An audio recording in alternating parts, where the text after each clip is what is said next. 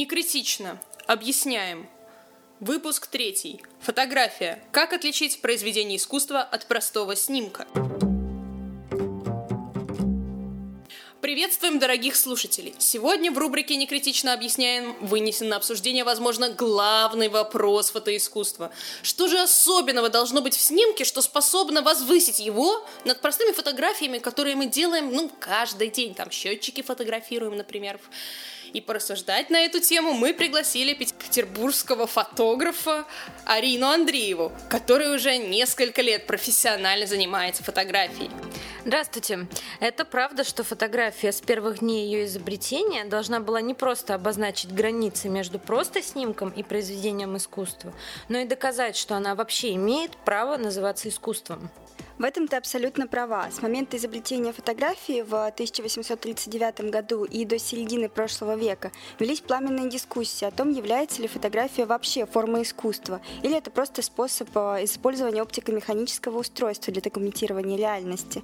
К настоящему моменту фотография уже отвоевала возможность называться видом искусства. Более того, по своим уникальным особенностям она отличается от своего ближайшего родственника живописи.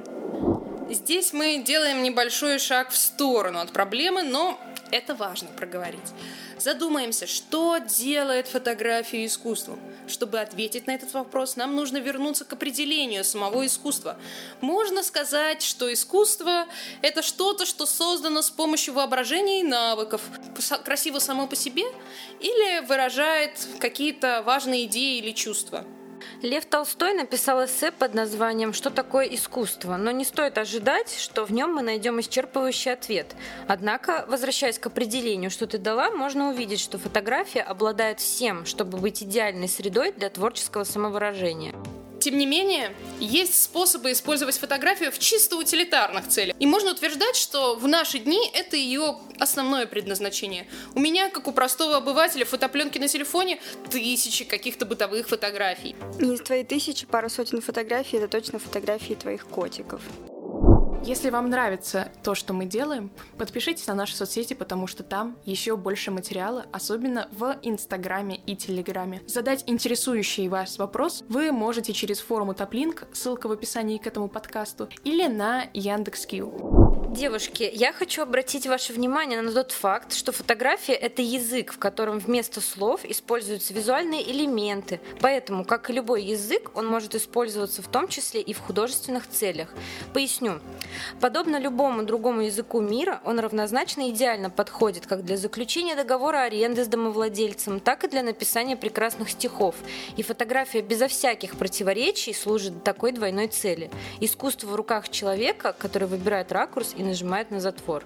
Выходит, истинного художника от простого обывателя с камерой в руках отличает то, что он хочет сказать что-то важное и стремится донести это послание до мира. Абсолютно верно. Именно способность человека интерпретировать любую информацию, в том числе визуальную, различными способами, дает художнику свободу от буквального восприятия. Хорошие фотографы делают это исключительно хорошо. Их работа всегда открыта для интерпретации. Она скорее задает вопросы, чем дает ответы. Кроме того, как и любой вид визуального искусства, фотография использует уязвимые места человеческого восприятия, может заставить нас испытывать некие эмоции или даже влиять на некие наши решения. Например, пейзажи Карлтона Уоткинса стали причиной подписания Авраамом Линкольном первого закона федерального правительства о сохранении части природы для общего блага. Благодаря этому приказу мы теперь можем посещать прекрасный Йосемитский национальный парк в Калифорнии. Ну, к сожалению, посетить его мы с текущей коронавирусной ситуацией сможем не скоро, но серию пейзажей Уоткинса вы всегда можете посмотреть в нашем инстаграме. Интересно, что дарует фотографии способность так сильно влиять на людей? В отличие от живописи, фотография требует наличия реального физического объекта, чтобы сфотографировать его. Именно по этой причине мы воспринимаем любую фотографию как нечто более реальное, чем любой другой тип визуального представления реальности. И художникам, выбравшим фотографию в качестве средства творческого самовыражения, потребовалось некоторое время, чтобы понять это. Любой подкаст – это бесплатный проект, однако большинство известных подкастов существует за счет привязки к крупным подкаст-студиям или каким-то крупным компаниям. Мы же авторский подкаст. Это не коммерческий проект, тем не менее, каждый месяц мы несем расходы. Вы можете нам помочь. Если вам нравится то, что мы делаем, поддержите нас на Patreon е или Boosty. Ваша поддержка вселяет в нас уверенность, что наш подкаст действительно значим. Заранее признательны за то, что вы не поленились, перешли в описание, нажали на Taplink и изучили опции поддержки. На ум приходят пикториалисты рубежа веков, которые были первой группой фотографов, позиционирующих себя как художников, да и в действительности большинство из них было хорошо подготовленными художниками. Те, кто не был, все еще находились под сильным влиянием традиций и техник живописи. Следовательно, они не учитывали уникального свойства фотографии и рассматривали свои работы только как фотографические картины. Для них было важно сходство живописи и фотографии, так как это было одним из способов продемонстрировать близость этих искусств. Несмотря на глубокую визуальную эмоциональную эмоциональную привлекательность живописной фотографии и многочисленных техник, разработанных этими художниками. Чтобы дистанцироваться от простых мастеров, их искусство не было новаторским. Живописное движение возникло в первые годы фотографии и стало особенно активным в последней четверти XIX века, когда фотографы все еще ограничивались работой с неподвижными объектами и людьми. Ограниченность фотооборудования отчасти объясняла недостаточное понимание фотографами того, на что действительно способна фотография. Алина, ты прямо берешь и утверждаешь наш контент-план в Инстаграм, потому что работы пикториалистов тоже обязательно надо показать. Это очень интересная смесь такой около пейзажной живописи, которая почему-то представлена фотографией. В общем, такая загадка.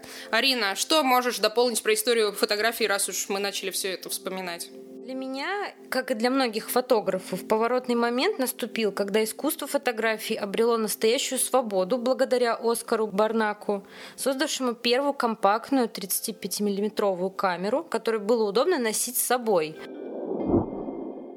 Анри Картье-Брессон, вооруженный маленькой ненавязчивой камерой лейки, по сути изобрел и развил жанр живой фотографии – сделанная без позирования модели, ее прикладную форму фотожурналистику. Картье Брессон придумал знаменитый термин «решающий момент», который стал визитной карточкой его стиля и рецепт для бесчисленных последователей и подражателей. Делая строго живую фотографию, Картье Брессон придумал, как спонтанно снимать неожиданное. Спонтанность невероятно обогатила фотографию, сделав еще ее более правдоподобной. Просматривая сотни самых известных фотографий прошлого, вы легко можете заметить, что каждая из них более-менее спонтанна. Именно непосредственность помогает фотографу создать иллюзию легкости непринужденности. Именно спонтанность делает фотографию такой похожей, например, на джаз. С одной стороны, фотография действительно представляет реальность и не может существовать без нее. С другой стороны, она настолько ее искажает, что мы вообще не можем даже представить, что это когда-то было на самом деле. Это причина того, что сюрреалисты просто страстно увлекались фотографией, потому что можно использовать чисто технические средства, которые позволяют именно создать такую сюрреалистическую обстановку. Это двойная экспозиция, монтаж, принудительная перспектива, кросс-обработка, соляризация и другое. А можно использовать семантику, то есть добавлять фотографии какие-то аллюзии, манипуляции с контекстом, множественные значения.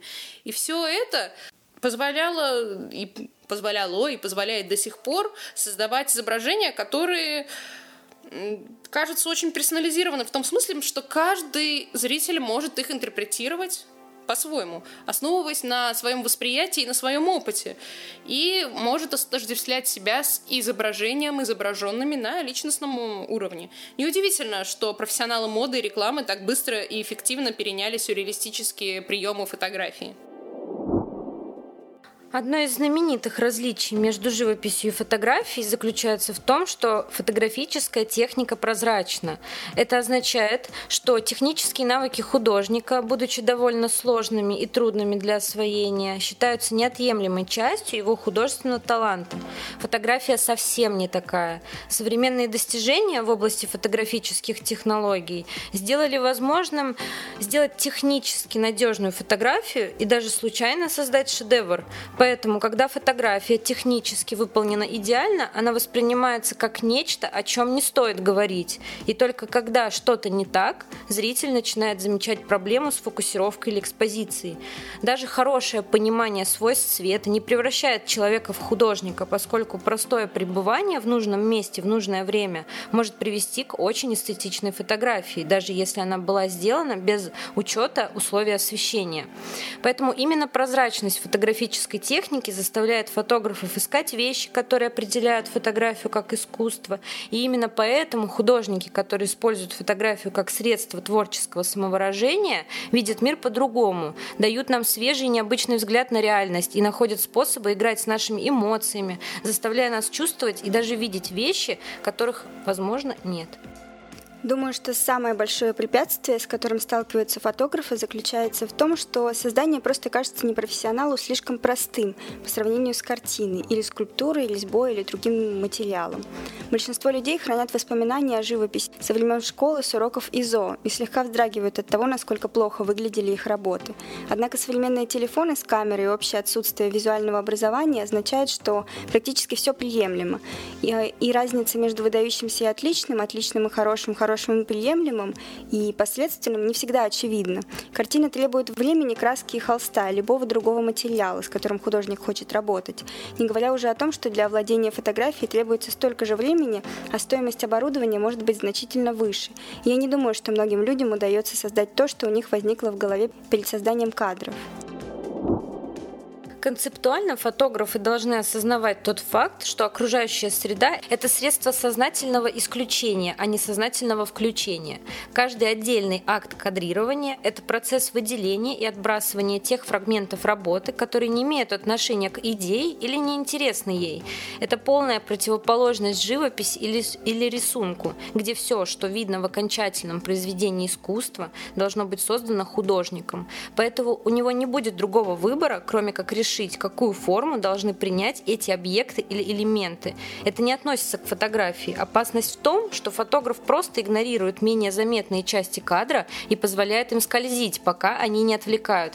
Это распространенная ошибка, потому что согласованность даже в мельчайших деталях отличает отличное изображение от действительно выдающегося. В таком случае студийная съемка – это идеальная среда, так как возможно настроить почти все элементы изображения. В подобной контролируемой среде фотограф, как правило, может вообще изменить абсолютно все. Но не в той же степени, что и художник. Потому что вы захотите, можете захотеть изобразить, сфотографировать апельсин, но вы не можете точно решить, какой оттенок оранжевого у него будет и сколько у него будет ямок на кожуре. У художника таких ограничений нет, потому что он может изобразить, ну, вообще все что угодно, хоть синий апельсин. А, но при этом фотографу намного проще использовать строгие элементы управления перспективой, глубиной резкости, чтобы выделить или ослабить акцент на каких-то элементах. Художник тоже может это сделать, но убедительно воспроизвести это намного сложнее. А если речь идет о скульпторе или художнике смешанной техники, необходимо учитывать и физическую точку обзора зрителя. Верно. Мы также должны учитывать, конечно, что не каждый фотограф хочет выйти за пределы своего медиума. Большую часть времени они хотят делать просто достоверные, интересные, рассказывающие истории или удовлетворяющие клиент фотографии.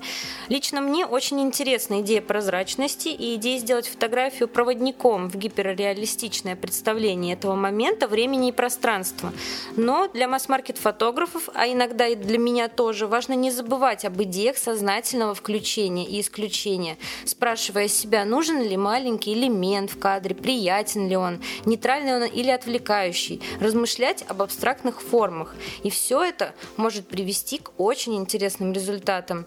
Эти результаты не всегда сразу считываются зрителям, но если все же считываются, то заставляют остановиться и немного задуматься. И разве не в этом суть любого вида искусства? Прекрасный вывод и ответ на наш главный вопрос этого выпуска. На этом мы завершаем запись эпизода, посвященного фотографии. Спасибо, Арина, за разъяснение. Не забывайте подписываться на наш Телеграм и Инстаграм. В Телеге будет кусочек расшифровки этого выпуска, а в Инстаграме фотографии, о которых мы говорили в этом выпуске, то есть пикто-реалисты и кто еще, кого-то еще мы вначале говорили. А, Уоткинса, Уоткинса. Пикто-реалисты и Уоткинс. Все будет в Инстаграме. Смотрите, учите, слушайте. Пока.